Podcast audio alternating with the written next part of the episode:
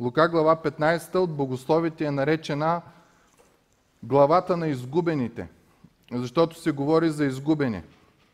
И ние разглеждахме предните няколко седмици за изгубена драхма или монета, за изгубена овца. Говорихме за един син, който е изгубен, който е блуден. И всичко започна, и това трябва винаги да си го напомняме, винаги гледаме контекста. Защо Исус разказва тези истории? Какъв е смисъла на тях? И ще започнем да зачетем от глава 15, ще я прочетем цялата и след това ще разсъждаваме върху нея. Глава 15 стих 1 казва: А всички бирници и грешници се приближаваха до Него, до Исус, за да го слушат. Значи това е отрепката, утайката на обществото. Най-лошото, което не може да изплува, ами което е дълбоко. А фарисеите и книжниците, елита на обществото, роптаеха и казваха: този приема грешниците и яде с тях. Снощи, докато се подготвях, се опитах да се сложа на мястото и може би аз съм на мястото на бирниците и грешниците.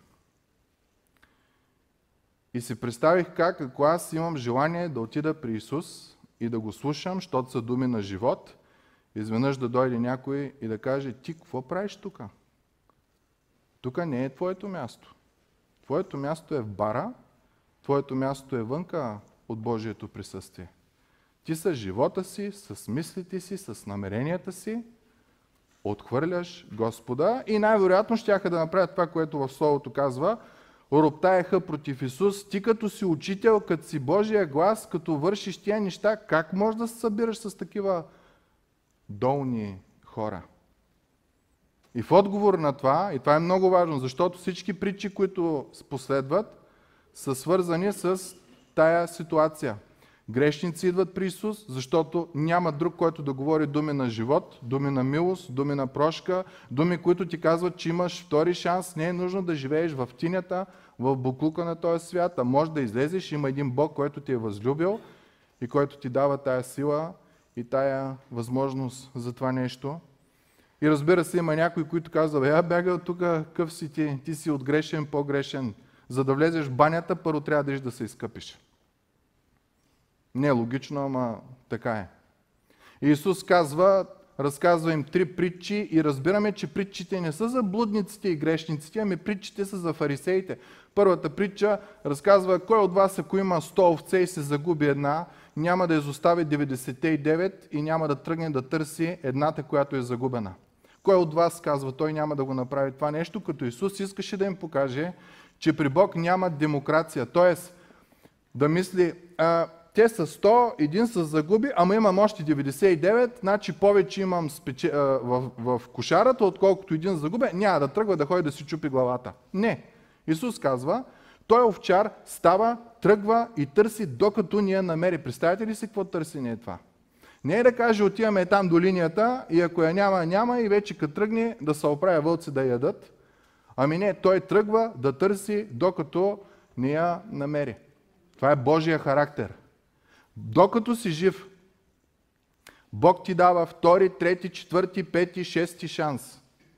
Не го забравяй това. Не го пропускай това нещо. Толкова е голяма любовта му.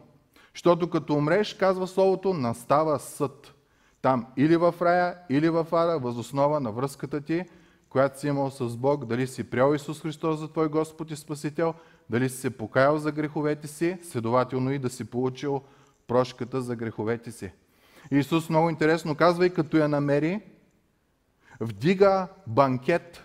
Вика всички приятели, всеки що може, и казва: тая овца, която беше загубена, беше намерена. И разбираме, че проблема е, който Исус показва с тая притча, са фарисеите. Исус казва: тие, които са блудници и грешници и бирници, идват при мене, и ви вместо да се радвате, че те чуват думи на живот, намират радост, ви почвате да роптаете. Исус каза втора притча, една след друга ги изброява. Имаше една жена, която имаше златна драхма. Това, спомняте си, са тия пендалите, които едно време в България имаше, чиято цел е да се гиздиш за сватбата си.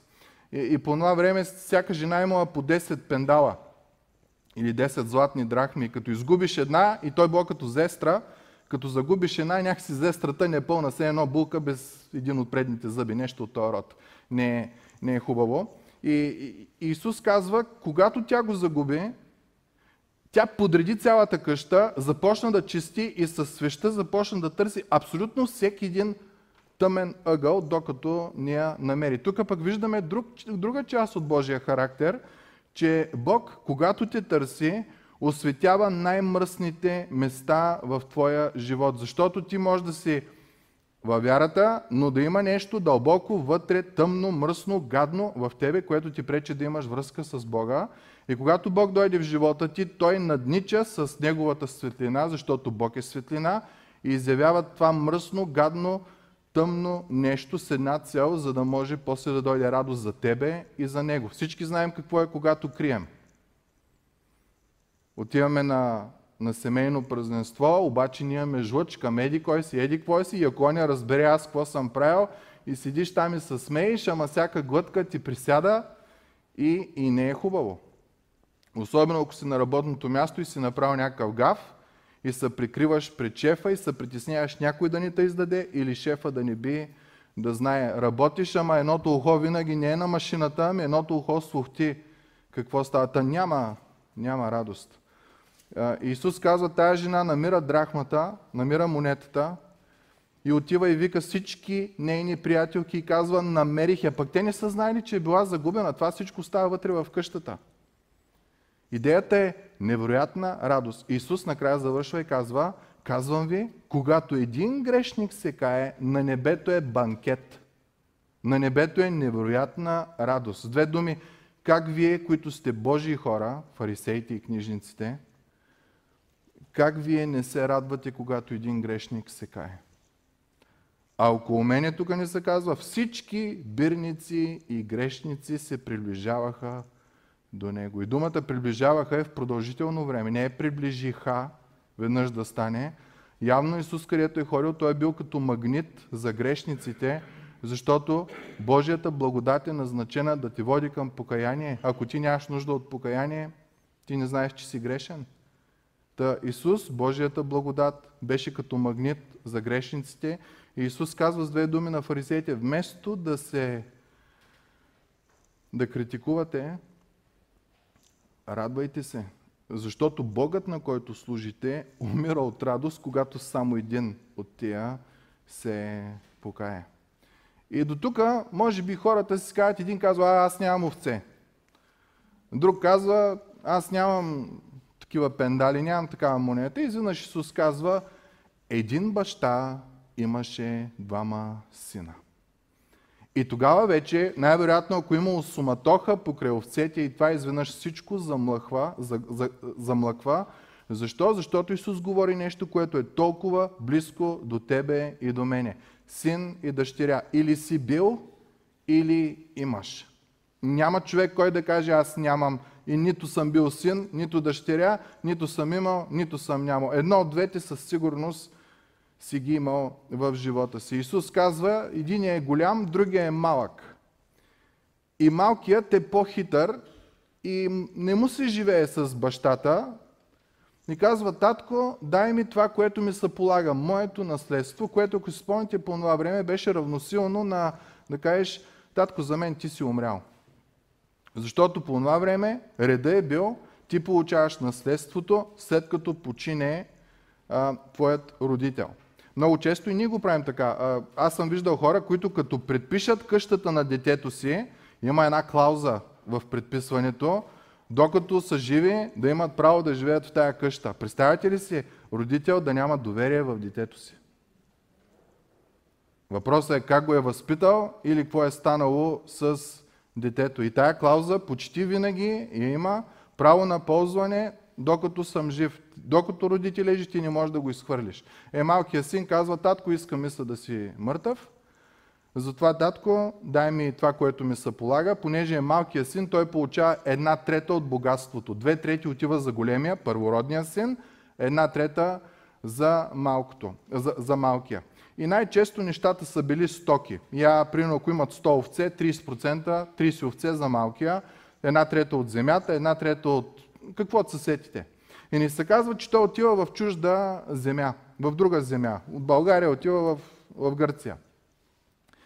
И това, което ни се казва е, че там той профуква целия имот, като идеята е за пари, което означава, че когато той е получил 30-те овце, той ги е продал.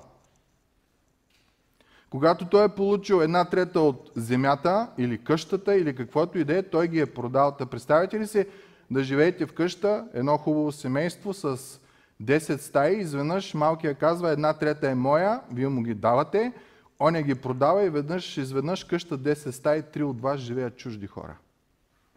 Малко странно, нали? Ама това е, което е направил сина. Унижава баща си. До крайна степен. Искаме се да си мъртъв, дай ми парите. Отива в чужда страна, което означава, че продава целия имот. Най-вероятно не е тръгнал с 3 стаи и с 30 овце в чужда земя. И когато отива там, той профуква парите. Изведнъж настава глад. И изведнъж сина от такъв, който е бил в позиция на възлюбен, се оказва, че е в тинята при прасетата да ги пасе. И другото, което още по-страшно е, толкова е бил изгладнял, че е искал да вземе от храната на прасетата, обаче те не са му давали, шефовете не са му давали, което означава, че той е бил смятан за по-долен от прасе. В нашите очи това, като кажем прасе, свиня, не е толкова, докато в културата, в която се споменава, Бог изрично ми заповядва свинско да ни ядеш. Защото е мръсно, защото е лошо, това животно еде всичко. И символиката е била, ти няма да се храниш с нещо, което е мръсно. Нали? От наша духовна гледна точка, ние няма да се храним с нещо, което бълва мръсоти. Фейсбука, да ви кажа, мили приятели, е най-голямата супа на мръсоти. Ние нямаме капацитета да можем, аз нямам капацитета да отсяваме кое е истина и кое не е и започваме да влизаме в някакви трети, четвърти глухи и веднага разбираме, че бъркаме, когато нямаме мир. Това, че си изнесъл истината отпред, не означава, че имаш мир. То те обърква още повече. Няма да говорим днеска за Фейсбук. И в един момент, докато сина е всред свинете, гладен, сигурно е целия в кал, на него идва промяна в ума и казва, като дойде на себе си. Което означава, че до този момент той е бил обладан от нещо друго. Той не е бил на себе си. Библията нарича хората, които не познават Бог, които не вярват в Бог, които не са си покаяли греховете, не са си изповядали пред Господа, не са си го приели като Господ и Спасител, че те са обладани. Те са обладани от свят, който не е подчинен на Бога. Бог го е създал, но света не е подчинен. Това са хора обладани от манията за пари. Това са хора обладани от манията за известност. Това са хора обладани от манията да придобиваш повече и повече. И ние виждаме такъв начин на живот, накрая води до голяма дупка. Той син стигна до свине, че и по-долен на свине. Те ядат, той не яде. Само ходи да ги пасе. И не са патки, ами са свине, които пасе. И в един момент той идва на себе си и си казва, аз какво правя тук? И това е момента, когато на тебе и на мене в даден момент от нашия живот, преди да повярваме, живеейки много добре в тинята, която ни е, защото ни е хубаво, влажно ни е, така като някаква коричка се образува, обичаме да си махаме коричките от устните, някакви от пръстите и такива неща. В един момент ти осъзнаваш, че ти вониш и целият ти живот е една воня и като се огледаш, се оказва, че ти вместо да си на работа, се оказва, че ти всъщност си роб и си по-долен от едно прасе и си кажеш, аз какво правя тук? Аз имам нужда, аз съм създаден за нещо по-велико. Да, Библията казва, човека е създаден по Божий образ и подобие. Ма нека си признаем, живота, който го живее, не е много по-различен от животните. Масово се дават примери, животните какво правят, хората какво правят, животните. Ние сме много повече от животните. Да не се сравняваме изобщо с тях. Може да са много мили, може да са много това, но те не са по Божи образ и Божие подобие. Разликата е огромна. Истина казва, ще се върна. Това е момента на покаяние. Думата покаяние означава 180 градуса завъртане. Ако вървиш в този път, спираш и си кажеш, абе аз къде тръгвам? И се връщаш обратно 180 градуса и отиваш при татко и той казва, аз тук умирам от глад, мръсотия, миризми, а при баща ми е рай. Там слуга да си на най-хубавото място си. И казва, отивам при татко. Спомните ли си, Давид в един от псалмите казва, предпочитам да съм пред вратата на Божия дом, което е място, където слугите са, те не влизат вътре, отколкото да съм в палата на нечестивия. Давид е осъзнал за какво става въпрос.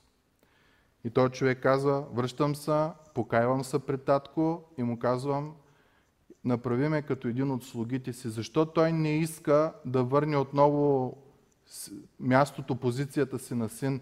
Защото по това време културата е казала, че син, който така унижава семейството и е твърдоглав и е упорит, и ние видяхме той какви работи е правил, по закон бащата има пълното право да го убие. С одобрението на цялата градска управа. Сина много добре знае това. Сина не казва, аз съм твой син, трябва да ме приемеш. Сина казва, аз идвам, ма като слуга. Което виждаме, че когато ти се осъзнаеш, когато дойдеш на себе си, първото нещо, което идва в живота ти е смирение. Това е много важно да го осъзнаем, мили приятели. Чуйте, Исая 55 глава 7-8 стих казва, нека грешникът изостави пътя си, излодеят помислите си, значи делата си, които вършиш пътя си и помислите си, защото всички дела започвате и тук, нали? Предумишлени неща, които правим. И ще се обърне към Господа, към нашия Бог и чуйте какво е обещанието. И Той, Бог, ще се смили над Него, защото е много милостив. Не защото си праведен, не защото си някаква супер звезда, която в момента лекичко си се окаляла, а защото Бог ще покаже милост към тебе. Защото казва Библията, моите мисли не са като вашите мисли и вашите пътища не са мои пътища, казва Господ. Стих Исая 55, стих 7 и 8. Другото интересно нещо, което става е, сина е на път към баща си и словото много интересно казва, бащата само като го зърна, което означава, че той е чакал да се появи, тръгна да тича. Там говорихме, че тичането за възрастен човек не е добро, то унижава човека, но толкова е голяма любовта на бащата, че за него няма неща, които са не срамни неща. До такава степен той го е възлюбил. Сина му казва, татко, съгреших против небето и против тебе и не съм вече достоен да се наричам твой син. И видяхме бащата какво направи. Бързо донесете най-хубавата премяна. Значи той бил облечен ужас.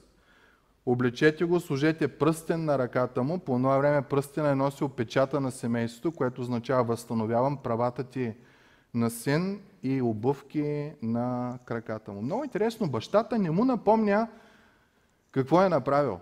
Не му каза, ти ще тръгнеш друг път от баща си, ама ще видиш ти зор.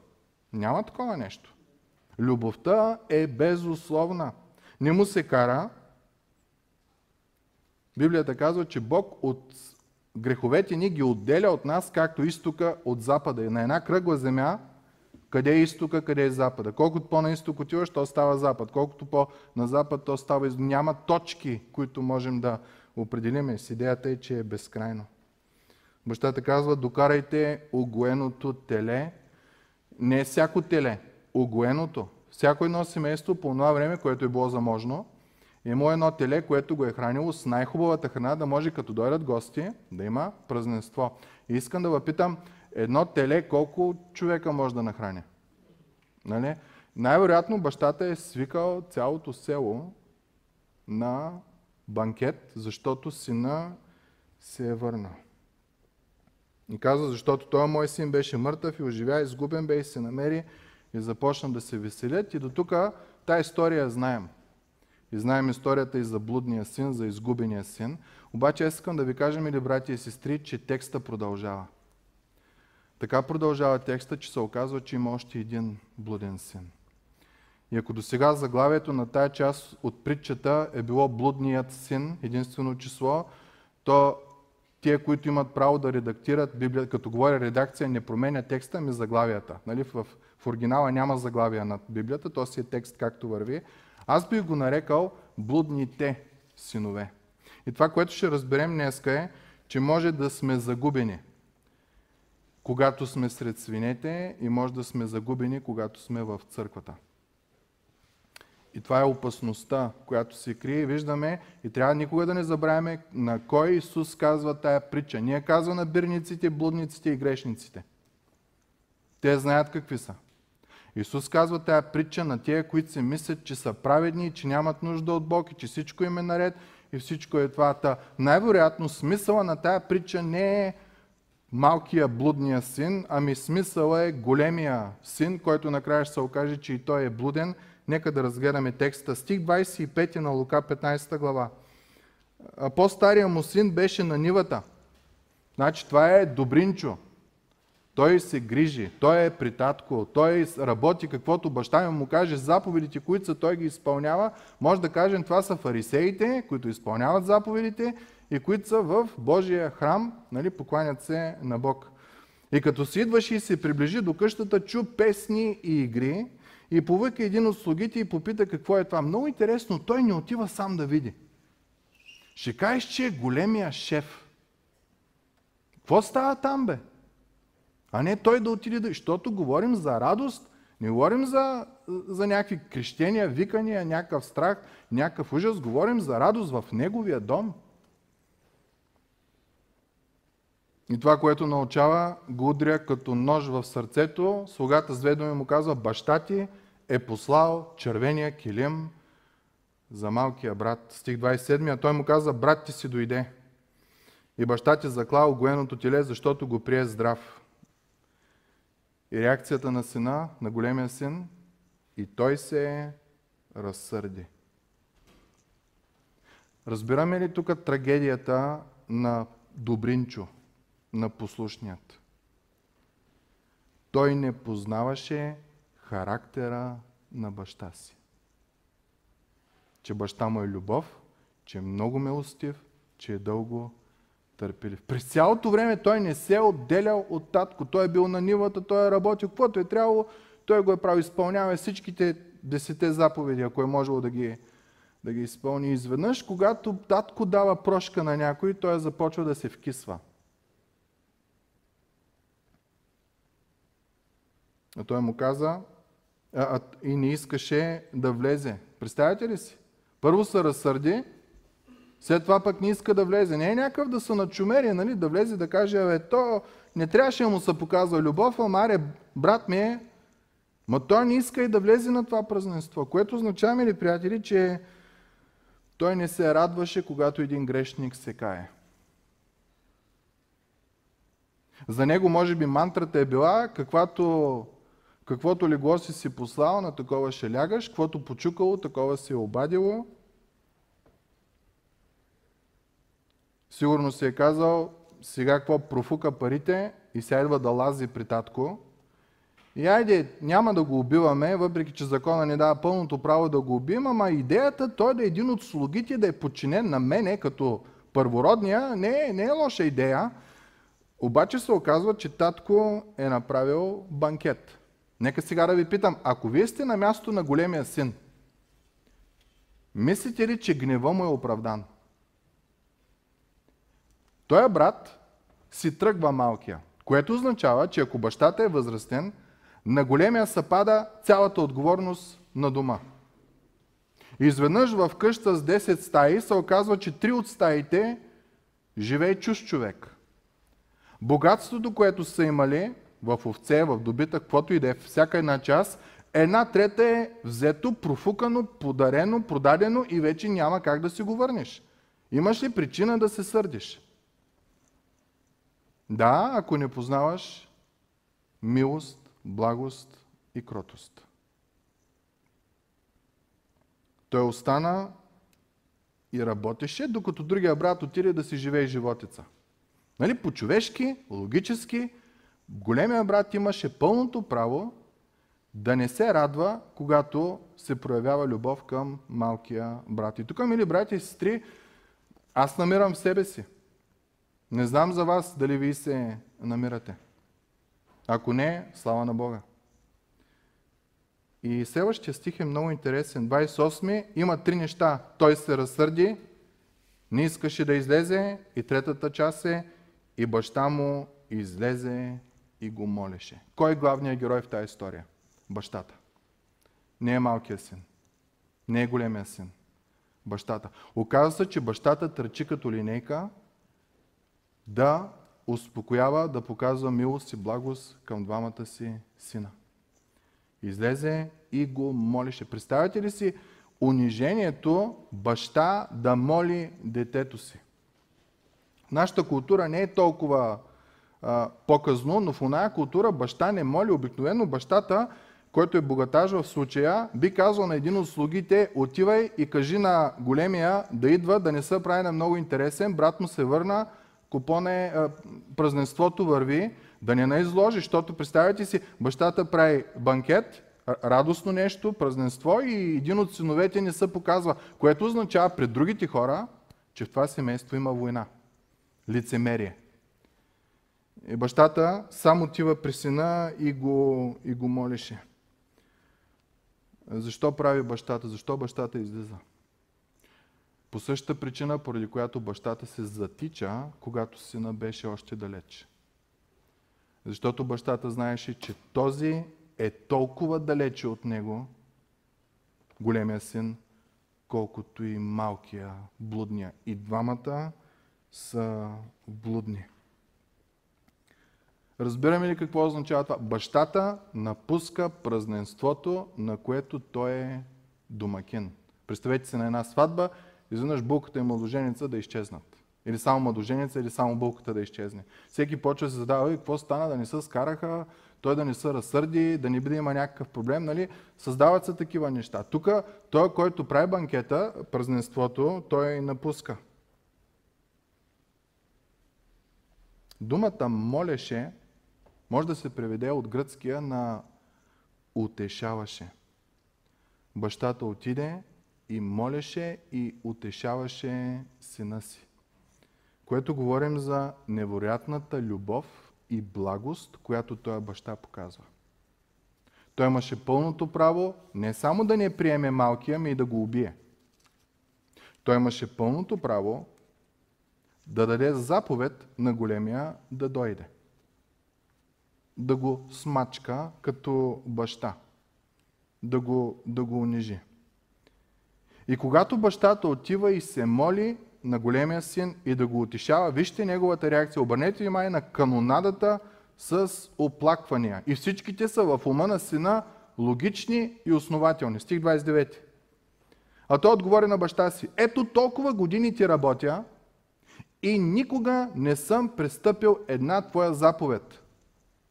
Аз съм перфектен. Но на мене никога дори едно яре. Нали? Това е най-малкото, което може да има в едно стадо. Но оня му даде цялото огоено теле, най-голямото, което има, най-вкусното, което има, приготвено специално за празненство.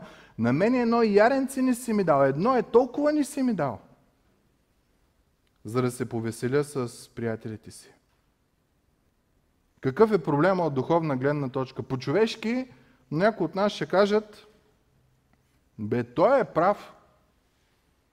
Той е като прецакания в цялата история.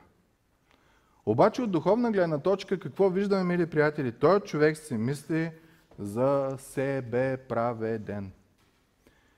И когато ти си себе праведен, ти имаш огромен проблем, когато Богът на този свят показва милост към някой, който не я заслужава. Теб те изяжда отвътре. Те по никакъв начин не ти се иска, и разбираме, че сърцето на малкия син изобщо не е било при татко. Той е гледал други неща. Малкият си е тръгнал, това е ясно. Голем е останал, ама бил е там, ама не е бил там. Той не се е радвал на връзката, която може да има с Бог. И виждаме тук нещата, които той казва като проблемни, са чисто материалистични. Но оня теле, на мене едно яре няма. Той не казва, но оня му прости. Тук не говорим за духовното измерение, за прошката, за любовта, която бащата е показал. Проблема на сина е, че он има теле, а пък за него едно яре не е заколено. Това взаимоотношение, мили приятели, много трудно се оправя, защото човекът мисли, че е прав. А човекът, който мисли, че е прав, много трудно може да мисли, да осъзнае грешката си. Първия брат, спомняте ли си какво беше? Като дойде на себе си, си каза, аз какво правя в тая тиня? По-хубаво да съм слуга при баща ми, отколкото тук да бъда. Много често има такива хора и в църквата. Ние сме тук и на нас ни е много хубаво. Изведнъж, като влезе някой, рогани излизат и глини излизат, като таралежи ставаме. Какво прави той тук? Как Бог ще му покаже милост на него? Много често имаме подобно отношение към роднините си. Аз съм бил свидетел на разговор с човек, който му казвам, почни да се молиш за майка си, за баща си, да повярват. Той казва, те никога няма да повярват. Ама ти ли определяш? Не, няма сама. Те нашки са корави, те са тътатата и почва да изрежда. И накрая се оказа, че той, на който му е показана милост, благост, кротост, дълготърпение, той не иска да го показва към другите, като идеята е, че той нищо не дава от себе си, освен да се молиш за тях. Ама за да се молиш за тях, трябва да ги обичаш. И там, като тръгнеш да дълбаеш, проблема става много дълбок в това семейство. Много често ние имаме хора в нашето обкръжение, за които няма да се молим. Не, че не искам. Не искаме и няма да се молим. Не искам този човек да повярва. Не искам за този човек Господ да се радва горе на небето, че той се покаява. Имаме някаква вътрешна омраза и да ви кажем, мили брати и сестри, заставаме като големия син. Какъв му беше проблема? Първото е, този син вярва, че от хората, които нямат нужда от прошка и покаяние, и следователно, аз не съм виновен, за какво да се извинявам. Той започва да се сравнява с брат си. На оня огоено, на мен теле. Аз верен като куче до дупка, оня профука всичко и дори използва една фраза тук, която е преведена на български блудници, ама ние знаем. Проститутки. Значи оня брат му малкия е наистина отишъл в крайност на греха. И трето нещо, което виждаме е най-страшното. Синът не е искал да има връзка, близка връзка с баща си, големия син. Чуйте какво казва. Но на мене никога дори яре не си дал, за да се повеселя с приятелите си. Тоест, татко, ти не влизаш в това. Брат ми и той не влиза. А когато бащата прави пиршеството, всички кани. Абсолютно всички кани. И очевидно е, че сина не е искал бащата да е там, когато на него ще му е весело, заедно с неговите приятели. И виждаме, че разликата между двамата братя не е много голяма. Единия отива и се весели с приятелите си, другия не го прави, обаче сърцето му копнее да се весели с приятелите си извън присъствието на татко. И в този изблик на гняв виждаме това нещо. Та, ако се отдава възможност на големия, и той щял да пренебрегне татко. Някой ще каже, аз нямам брат, аз нямам това. Какво означава това за мен? Това означава, мили братко и сестро, че на нас ни е много хубаво да сме в църква, обаче не искаме да каним никой друг в църква. И като каним, не говоря, ела на църква, стига си стоя на този телефон или такива работи. Как Господ те покани в твоя живот, ти да започнеш да го следваш? Показа ли любов? Показа ли грижа? Показа ли дълго търпение? Показа ли милост? Изпрати ли ти човек, който чрез него ти да видиш Божия характер? да те удиви, да каже, тук има нещо и да създаде апетит в тебе за Господа. Много често ние са, ами аз ги каня на църква, те не идват да се гледат работа. Тъй ли направи Бог с тебе? Колко пъти е трябвало да ходиш на църква и ти си отказвал? В ума си или някой, ако те е поканил?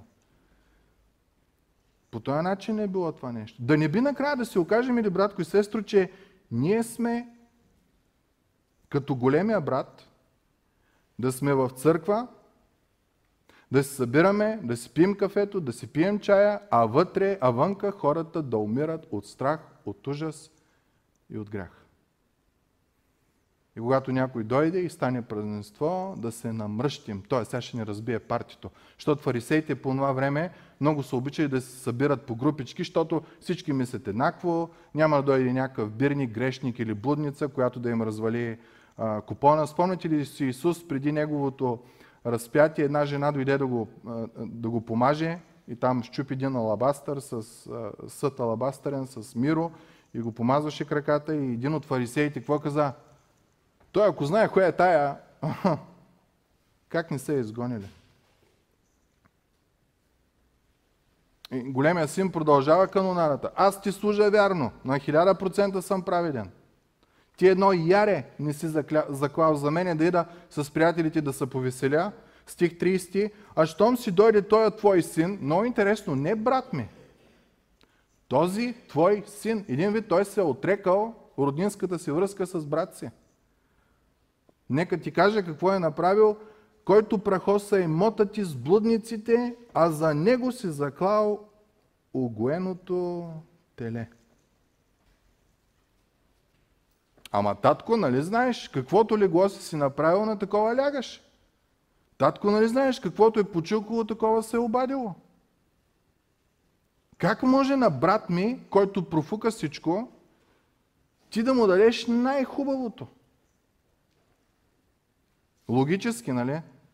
Обаче искам да ви кажа, че Библията още в Стария Завет не подкрепя този начин на мислене. Притчи 13 глава 18 стих.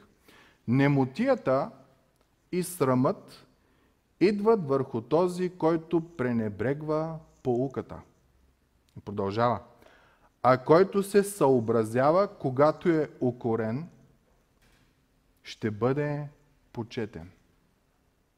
Явно в Библията посланието, Новия и Стария Завет е било едно и също. Когато Бог те изобличава, ти се радвай, защото Бог не те убива, а те изобличава. И когато ти получиш поуката от това нещо, ще бъдеш почетен. А когато Господ те изобличава, тогава и ти не обръщаш внимание, който пренебрегва поуката, немотия и срам идват върху него.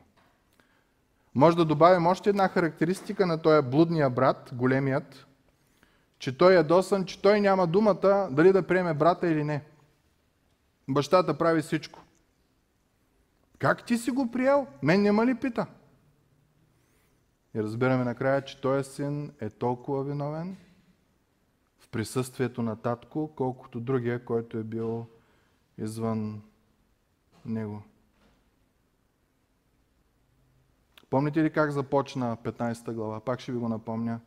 Всички бирници и грешници се приближаваха до него, до Исус, и го слушаха. А фарисеите и книжниците роптаеха и казваха, този приема грешници и яде с тях. Очевидно е, че Исус, говорейки за големия син, говори за фарисеите. Тях няма радост, когато някой повярва, когато някой се кае, и вместо това те започват да го укоряват. Знаете ли за една личност, която в днешно време, ден и нощ стои в Божието присъствие и обвинява тебе и мене? Сатана. Искам да ви прочита Откровение 12 глава, 10 стих. Клеветникът на нашите братя, който ги клевети денем и нощем пред нашия Бог.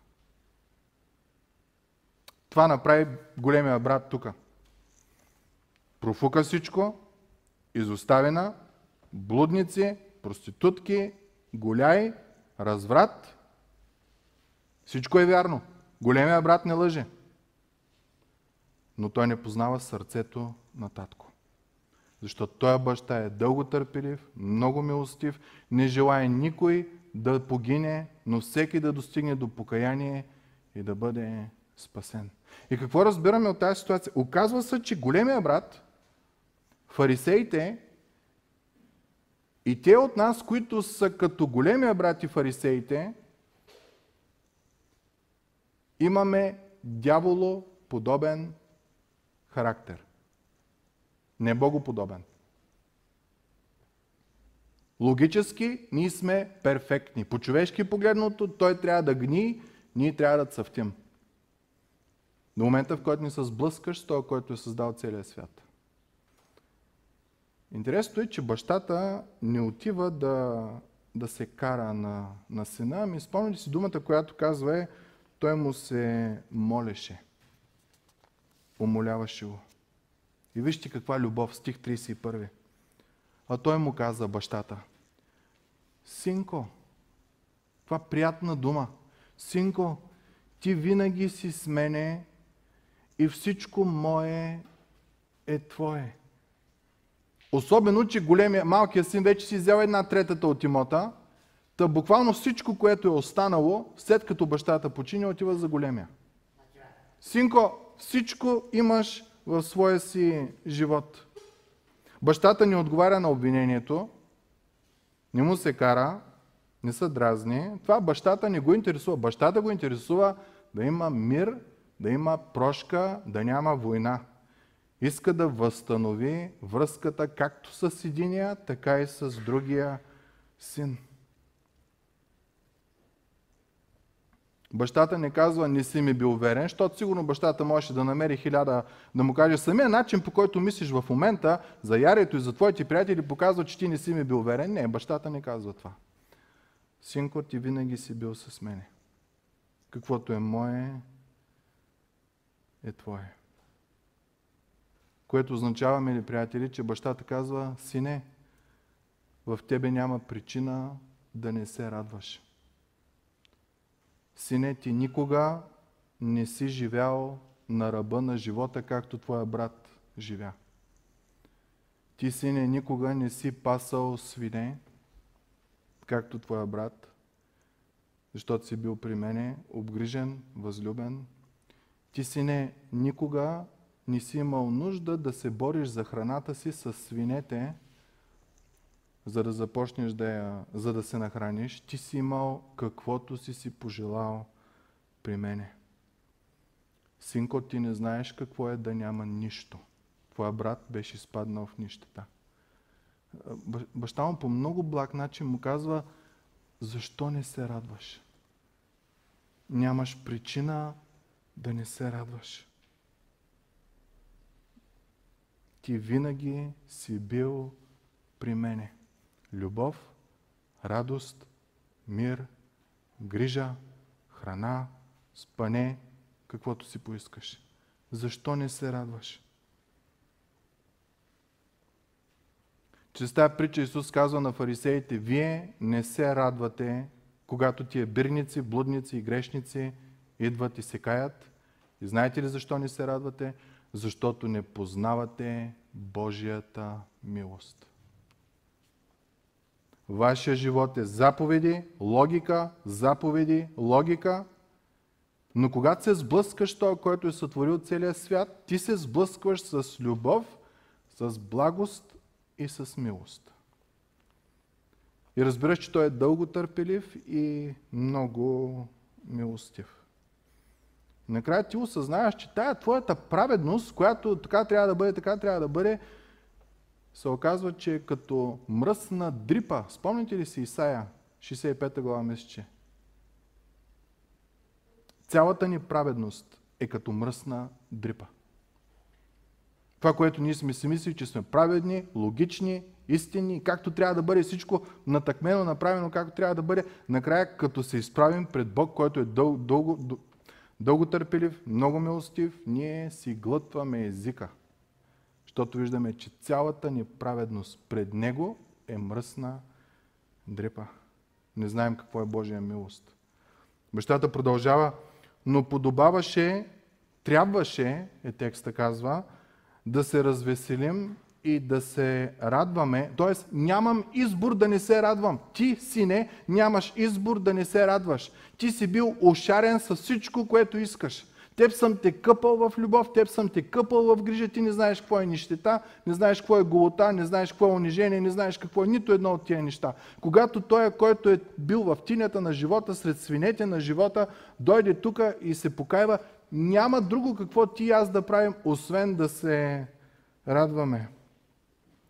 Защото, стих 32 продължава, този твой брат, и тук е много интересно, дори и ти да не го наричаш брат, той ти е брат. Беше мъртъв, по закона си спомняте, имаха право да го убият. И най-вероятно брат му не го смята вече за брат, защото за него е умрял. Спомняте си, аз ви казах в древността, когато някой човек, в днешно време в тия страни, източните, ако някой направи нещо, което опозорява дома, снимката, която е от тях, родителите обръщат с главата надолу. Той за мен е мъртъв. Най-вероятно, ако имало снимки по това време, големия брат е щял да направи такова нещо. Баща му напомня, той е твой брат, беше мъртъв, да, прав си, омаза се, всичко направи, оживя, изгубен беше и се намери. Много интересна фразата. Сине, в този дом трябва да има радост. Защо? Защото в Божието семейство ние не си мерим половерите, кой е по-най. В Божието семейство има правда, истина, любов, грижа и милост. Синко, трябва ли да сме щастливи? И още как. Трябва ли да поканим цялото село? Да заколим огоеното теле? И още как, синко. Трябва да го направим. Твой брат беше мъртъв и оживя. Между другото, втори път се споменава в текста тая фраза. Беше мъртъв и оживя. Каква милост и благост от бащата. Можеше да насоли големия син. Ти си смена, но не си смена. Всички тези неща, които ние говорихме, бащата можеше да ѝ каже, но показва любов. Защо? Защото бащата не иска да отхвърли сина, иска да го спечели. Много често, мили брати и сестри, ние, когато говорим на други хора за Бога, говорим от гледна точка на големия брат. За да дойдеш в църква, трябва да се изкъпиш. Говоря за делата ти. Трябва да се оправиш, перфектен да си, и тогава да дойдеш в църква, когато Исус казва, елате при мене всички, които сте отрудени и обременени. И ще намерите мир и покой, защото аз съм благ. В църква не се ходи, защото си перфектен, в църква се ходи точно, защото си осъзнал, че не си перфектен и имаш нужда да се покаже милост и благост към тебе, обаче ние някакси не го осъзнаваме и може би причината да не каним, да не разказваме на хората за великите Божии дела е точно тази, че ние сме изградили някакъв правилник в нас, който не включва да възлюбиш Господа твоя Бог с цялото си сърце, цялата си душа, цялата си сила и целия си ум. Ами някакви правила сме измислили и избираме, той става да повярва, той не става да повярва, той ми е противен, аз не искам той да е в църква или някакви такива неща. И най-лошото е, когато този начин на действие го приложим в семейството си, сред тия, които трябва най-много да ги познаваме и да ги обичаме. И аз им казах веднъж, те да се оправят. Така ли Бог постъпи с тебе? Каза ти веднъж да се оправиш, когато ти си в тинята, омазан, не си на себе си, тук текста така ни казва. На друго място апостол Павел казва, тия, които повярват в Бог, изтрезняват, значи опиянен си, с друго нещо. Така ли Бог се отнася с тебе? Най-тъжното в цялата тая история е, че притчата е назначена да се обърне внимание на втория син, на големия син, втория споменат в историята, но ние винаги обръщаме внимание на блудния, на малкия син. Когато притчата, която Исус казва, не е към блудниците, грешниците и бирниците, а тая притча Исус се казва към тия, които се мислят, че са праведни и киселеят, когато Бог покаже любов, милост и прошка към някой, който според тях не я заслужава. И много често ние изтърваме смисъла на притчата. За този последния брат много-много не говорим. Сърдитко-петко, празна му турбата и айде, свършва историята. Пък всъщност цялата история е за фарисеите и за тия от нас тук в църквата и в църквите, които са като тях, които имат дяволоподобен характер, клеветят.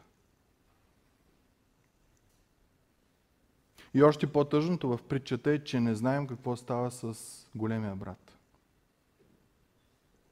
С малкия знаем, приете, възлюбене, обаче какво става с големия? Не знаем какво става с фарисеите. Историята свършва, те са седнали и слушат. Не знаем. Друг път Исус, като говори притчи по друг случай, се казва, че те разбраха, че тая притча е за тях и някои се разгневиха, други повярваха. Не ни се казва какво става. Може би тук е момента, където е ролята на личният избор. Татко идва и те моли да се радваш, когато е време за радост. Че един мъртъв е съживен, един грешен се кае. Завършваме, както завършва и притчата. Големия брат завършва отвън. Не ни се казва, че е влязал в празненството. А може и да е влязал. И тук е частта, ако ти виждаш себе си като големия брат, ще влезеш ли? Добри, верни слуго, влез в... Къде влиза? Коя беше фразата следваща? Радостта на Господаря си.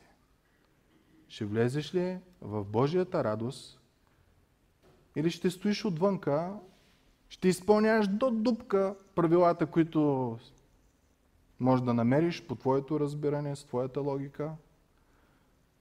И всеки път, когато Бога на този свят, който е дълго търпелив и много милостив, покаже същността си, ти ще киселееш. Един от начините, как може да разберем, това е когато създаде в наш жажда за нашите близки и познати да повярват в Бога.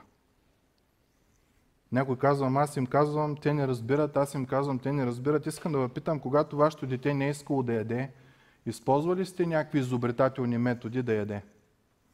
Лъжичката летяла ли е като самолет около устата му, докато влезе вътре? На моите племници завъртахме един вентилатор и те като се втричат в вентилатора и пъхаш каквото искаш вътре, защото това... Въпросът е ти по какъв начин благовестваш. Използваш ли изобретателни... И тук не говоря за манипулация. Човека има нужда от това нещо. От спасение, от любов, от прошка, от милост. Използваш ли такива методи или си... реже, край, щом не иска, край, чао, довиждане, повече не искам да те виждам. Ми църквата е там, Шипченска епопея първа, ако искаш, чакам те отпред, ако не искаш, чао. Имаме ли любов към хората, които са в тъмнина, които Библията казва са опиянени от злото, които не са на себе си, живейки този живот?